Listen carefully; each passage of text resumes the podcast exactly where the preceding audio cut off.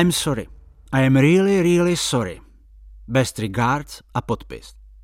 No věřili byste tomu? Další takovej. A tentokrát ještě z Ameriky. On si sem přiletí kdo ví odkud a hned si tu ukradne lebku. Já tomu moc nerozumím. Musíte to vzít na gymnázium. Ona vám to profesorka Kadeřávková přeloží celý. Asi píše, že ukradl lebku a měl černý svědomí. Správce sedlecké kostnice poděkoval panu Vondráčkovi, muži, který tu v okolí dělal holku pro všechno, a posteskl si, že před revolucí museli akorát hlídat žáky základních škol, aby jim po lebkách nečmárali. Teď hrozí, že jim celý ten kostěný poklad rozkradou cizinci dřív, než stihne práchnivět.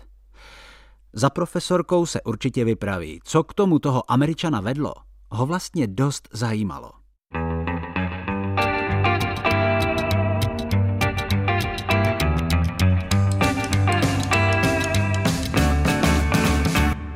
Zdravím všechny do Československa. Jmenuji se Joe Ptáček. Před pár měsíci jsem se rozhodl navštívit zemi svých rodičů a navštívit strýce s tetou v Pardubicích. Při té příležitosti jsem chtěl také poznat krásy Československa, takže Kutná Hora byla po Praze jasnou volbou. Všichni mě k vám posílali, máte opravdu úžasné staré domy. Jsem teď velký fanoušek do architektury z gotiky. Něco takového v Main nenajdete. Když jsem se ocitl ve vaší kostnici, bylo to, jako by mě cosi udeřilo do hlavy. Možná to bylo přechodem z horka mezi ty staré chladné kosti, možná to byla přítomnost smrti, kterou v posledních letech znám tak zblízka. Prostě, a přiznává se mi to těžko, jsem ukradl jednu z lebek. Byla menší než ostatní. Na jejím čele bylo propiskou vyryto několik nápisů. Přišlo mi, že nebude nikomu chybět, bylo jich tam tolik. A lepší suvenýr jsem si snad ani nemohl přát. S lebkou v kapse jsem se vrátil na hotel, uložil ji do kufru a šel spát. Ještě té noci se mi zdál sen. Byla to jedna z těch opakujících se nočních můr, reflektujících matčin odchod. Ale tentokrát bylo něco jinak. Sen začínal jako obvykle a já vám ho musím popsat, abyste to celé pochopili. Přicházím k domu. Už je tma a já poslouchám klinkání zvonkohry na verandě. Před domem stojí náš starý vyrudlý Dodge. Je plný odpadků až po okýnka. Záplava odpadků všeho druhu. Vím přesně, co v něm je a nechci k němu jít blíž. Nestůj tu. Nepřibližuj se, jdi dál, říkám si v tom snu, ale nemůžu odlepit nohy od země. Prohlížím si rez okolo chladiče, vrstvu papíru a krámu za okny. Najednou se v odpadcích něco děsivým způsobem pohne. Otáčím se a utíkám, jako vždycky je to takhle. A než doběhnu k domu, prosákne mi strach až do kostí. Z paniky mě vytrhne pouhý detail. Na dveřích do domu je tentokrát něco jinak. Přibyla cedulka, prohlížím si ji. Je to nějaký nápis v češtině.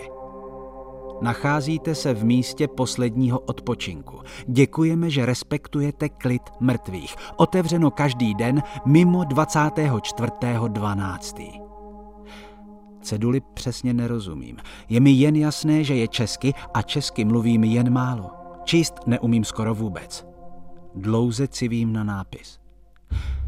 A v tom se k domu cosi vleče tmou. Není to jako obvykle od auta.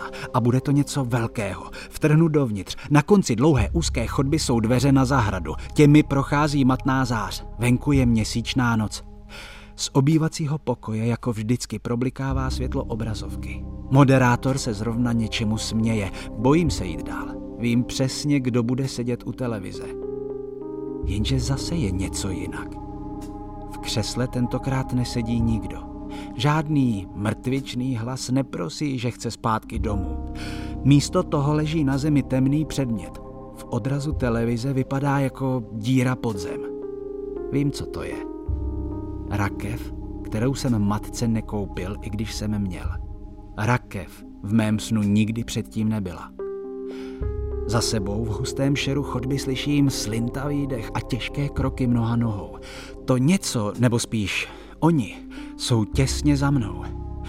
Neotočím se. Je to něco starého. Myslím, že začnu křičet. Ale to už po mně to, co si, hmátlo. Probudil jsem se na zemi v hotelovém pokoji. Řval a bušil hlavou do dveří na chodbu. Během snu jsem se musel přeplazit přes celý pokoj. Celou dobu jsem nejspíš ječel hrůzou. Trvalo mi snad 2 hodiny, než jsem se odvážil vstát a pustit oknem do pokoje trochu světla. Umyl jsem se a vzal si prášek. Poslední den dovolené jsem strávil putováním po Praze. Na ten sen jsem už vůbec nemyslel, snad jen jednou, když na mě z krypty toho velkého kostela na Pražském hradě dýchnul chladný vzduch a mě přijel mráz po zádech. Pousmál jsem se při vzpomínce na lebku, co jsem měl v kufru na hotelu.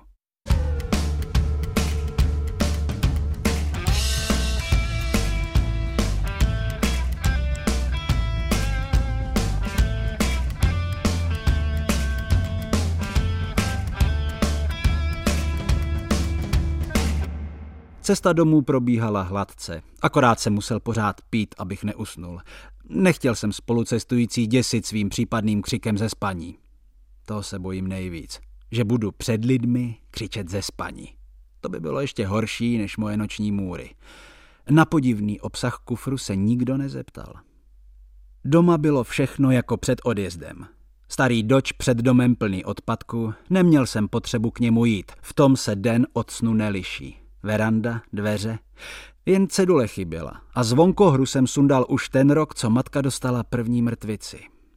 Vybalil jsem a začal jsem zkoumat nápisy vyryté do čela lebky, co mi v sedlci padla do ruky. Ani se slovníky, které jsem si z Prahy přivezl, nedávaly nápisy smysl. Nezbývalo, než si připustit, že Krůtová 5B a Beranová plus Kábrt rovná se VSL budou jen nějaké čmáranice dětí, které se do kostnice dostaly snad při výletu s učitelkou. Žádný tajemný vzkaz. I když, kdo by bral děti na takové místo? Zhasnul jsem, zapil si prášky a převaloval se pod dekou. A najednou už jsem zase stál u auta a poslouchal cinkání zvonkohry. Věděl jsem, že za chvíli přijde ten pohyb mezi odpadky v autě a já se vyděsím a začnu utíkat, jako vždycky. Věděl jsem, že panika a úzkost, které mne popadnou, než doběhnu ke dveřím, bude nesnesitelná. Ale zároveň jsem se ještě bál něčeho jiného. Bál jsem se těch nových věcí, které někdo do mého snu nastražil. Kdo? A taky slintavého dechu a kroků mnoha nohou. Cedule na dveřích odminula. Tentokrát jsem se opravdu snažil zapamatovat si jednotlivá písmena a zase ten zvuk, ten pocit, že se něco blíží. Ani tentokrát to nevycházelo od auta.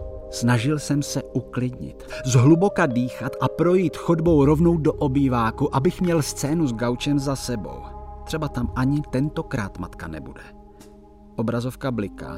To, co je za mnou, už je na začátku chodby, ale tentokrát mám náskok a sám sebe mám pod kontrolou.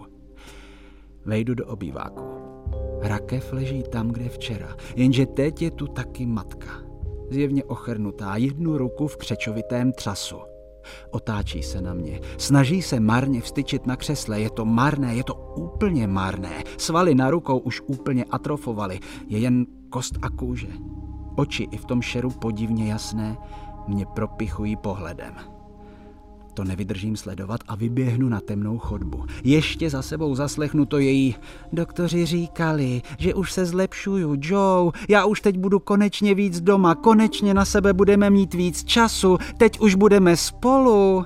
S tím strašným českým přízvukem, kterého se nikdy nezbavila. Ale nezastavím se. Chodba je zase plná těžkých a šouravých kroků a slintavého dechu toho, co přišlo z verandy.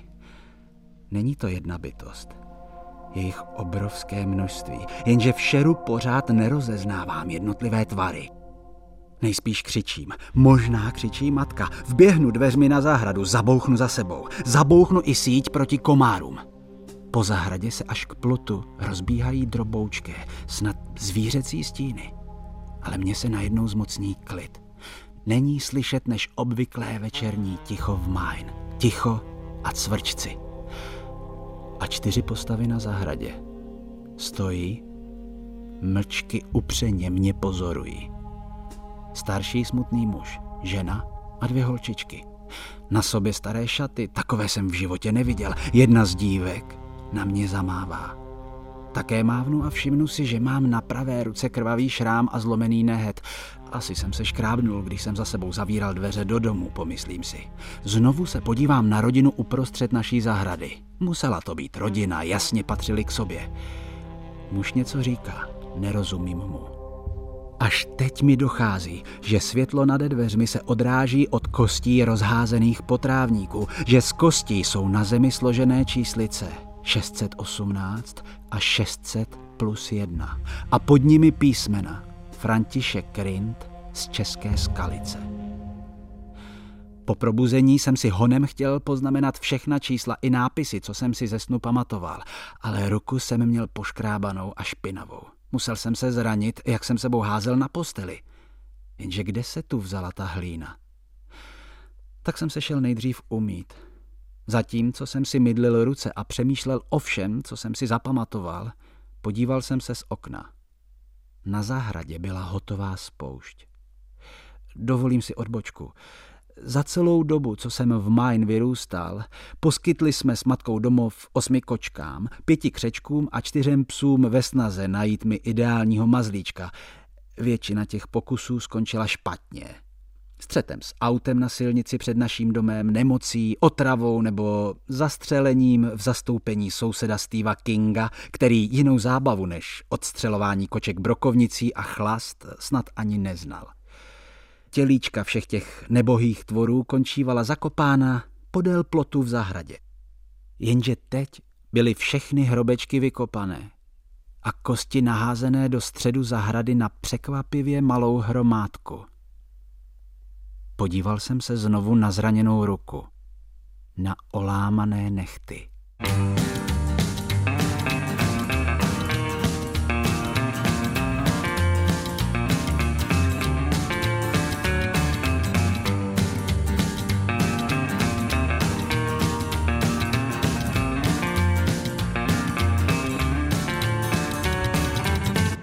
Čau, Joe, pustil ses do zahrady? Už bylo na čase.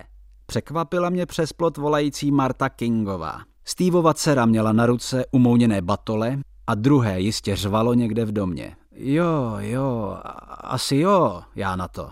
A co sem budeš dávat k tomu plotu? Ještě nevím, asi jenom trávník. Doseju to tady, vždycky tu byl jen mech. Trávník, jo. Hele, myslíš, že bych se mohla teda stavit k vám do sklepa? Vaše máma kdysi říkala, že by mi případně dala nějaký hrnce. Tak když už tu teď není, tak bych se tam po nich podívala. Dítě v její náruči začalo řvát a Marta začala v rytmu nadskakovat, aby ho uklidnila. Neuniklo mi, jak ve stejném rytmu začaly nadskakovat i její bradavky pod flekatou, kdysi bílou košilí. Tyjo, dneska se mi to moc nehodí. Tak už si sakrále rozmysli kdy. Vyštěkla najednou podrážděně a odkráčela se řvoucím batoletem zpátky do domu. Marta Kingová byla stejně nesnesitelná, jako kdysi její otec. Zbytek dne jsem strávil s motikou na zahradě a doséváním trávníku. Večer jsem si vzal kus kartonu a co nejpečlivěji na něj napsal. Nacházíte se v místě posledního odpočinku. Děkujeme, že respektujete klid mrtvých. Otevřeno každý den mimo 24.12. Ceduli jsem nalepil na přední dveře, zapil si prášky a šel spát. Tu noc se mi nic nezdálo.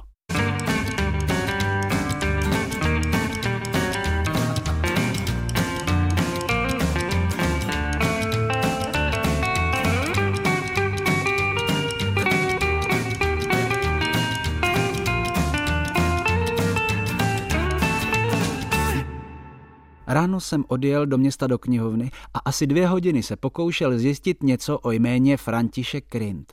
Zrovna tak jsem se mohl pokoušet vyslovit slovo Řeřicha. Marný. Nakonec jsem si půjčil pár knih o taxidermii a starou učebnici anatomie. Stavil jsem se v krámě ještě prolouh a různý propriety a zbytek dne jsem vařil a louhoval kosti ze zahrady a sušil je na stole. Myslel jsem si, že jsem se musel nějak nadýchat výparů z louhu, protože mi v jednu chvíli došlo, že spím. Jinak to nebylo možný. V kuchyni se mnou byla ta rodina ze zahrady. Muž míchal kosti v hrnci, žena je namáčela do louhu, holčičky vrtaly do kostí vyskládaných na stole otvory malými nebozezy. Přišel jsem blíž. Jedna z holčiček se na mě podívala. Pohladila lebku z kostnice a pomalu česky řekla: víš, že je budou chtít všechny zpátky, jinak přijdou. Kdo? Počty musí sedět. Počty jsou důležité. Lidé odvezli mnoho. 600 velkých a 600 plus. Dívka si pohodila lebkou. Jednu malou. Musíš vrátit všechny. Jinak si vezmou tvý. Najednou se ze sklepa ozvala rána. Mnoho ran. A zase ty kroky. Mnoho kroků. Ten muž začal zase něco říkat, ale vůbec jsem mu nerozuměl. Běžel jsem ke dveřím do sklepa a rozsvítil. Nebylo tam nic. Jen ta rakev, kterou jsem matce nekoupil. Když jsem vyšel zpátky nahoru, ozvalo se ze zápraží cinkání zvonkohry. To nedávalo smysl, tohle nebyl sen. Byl jsem dokonale bdělý. Visela tam, co vždycky. Jen materiál se změnil. Byla z provrtaných, vypreparovaných kostí. Její zvuk mě zvláštně utěšoval. Teď už jsem věděl, co mám dělat, co je potřeba. Vzal jsem silný igelitový pytel a vyšel před dům k autu. Ani jsem se nezastavoval, jen zhluboka dýchal. Není se čeho bát, ten pohyb museli dělat myši nebo jiná havěť. Za ty roky už to nebude víc než pytel kostí. Otevřel jsem dvířka, hmátnul poslepu dohromady odpadků a nahmatal slepenec hadrů a čehosi tvrdého. Narval to do pytle a šátral rukou, jestli v autě nebude ještě něco podobného. Dal ses konečně do úklidu vraku? Jsem si říkala, když se na to vrhneš. Je to tu takhle už 4 roky. Od té doby, co umřela tvoje máma. Zase Marta. Tentokrát sebou měla obě prťata. Jo, ty hele Marto, nechceš se jít podívat na ty hrnce? Jako teď? Klidně, odpověděla bezelstně. Jo, teď. Do sklepa. Zavřel jsem auto, vzal pytel a otevřel jí dveře, aby mohla projít. Už teď mi bylo jasné, že budu potřebovat víc louhu. Mnohem víc louhu. A další prášky. Dospělé tělo má v průměru 206 kostí, dětské 300. To znamená, že ty 2 děti by měly stačit. Matka a Marta, to máme 412. Pak už budu muset jenom počkat, až se na Martu přijde zeptat Steve. Běželo mi hlavou, když se mi vedl do sklepa.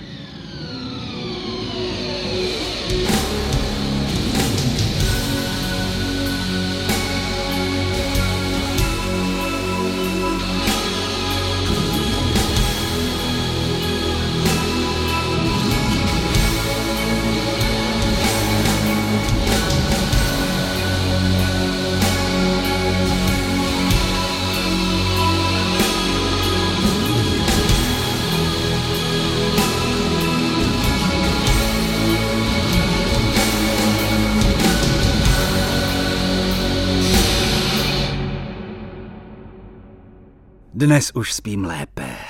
Dokonce myslím, že jsem v kostech našel i skutečné zalíbení. Všechno vám pošlu. Snad bude pošta rychlá, nevím, jak to chodí. Nikdy jsem nic mezinárodně neposílal. Vím, chápu, že jsem udělal strašnou věc, když jsem si odvezl něco, co mi nepatřilo. Chápu jejich zlobu. Nejen na mě, ale i na ostatní lovce suvenýrů a sběratele kostí, stepaře po hrobech. Oni si pro ně také přijdou. Všechno bude v pořádku.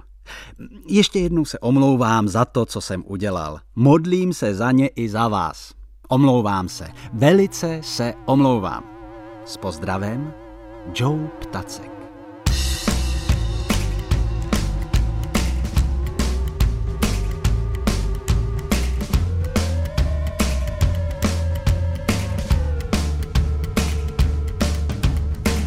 Dobrý den, paní profesorko. Vy nám nesete ten překlad, no, to jste hodná. Posaďte se. A cože jste tak bílá? To ten tlak dneska, že jo? Mně to taky jde do hlavy. vítá správce profesorku Kadeřávkovou, která stěžka do sedla skoro dopadla na židli. Po chvilce těžkého odfukování opatrně spustila.